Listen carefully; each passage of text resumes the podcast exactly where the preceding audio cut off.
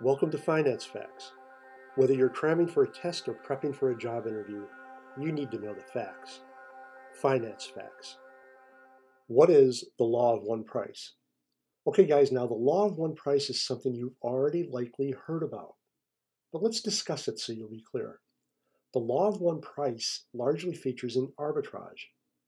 The law of one price states that if there is no market friction, and if prices are free to adjust to supply and demand, then prices for identical items will be the same in two different locations. Let's look at a couple examples. Assume we have an item selling in both New York and London.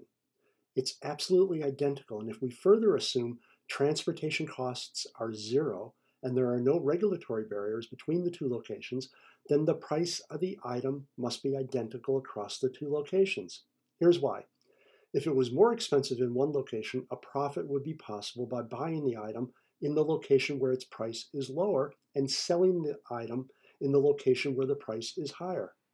Clearly, there will be transportation costs and possibly market friction, such as tariffs or fees in both locations, but you can see the underlying theory. Here's another example that does away with the assumptions above. As I've shared with you, I'm active in Bitcoin. Bitcoin is traded locally in both New York and London.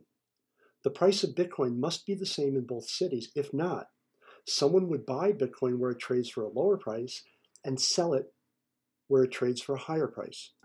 Thanks for listening to Finance Facts. My name is Dave Coker.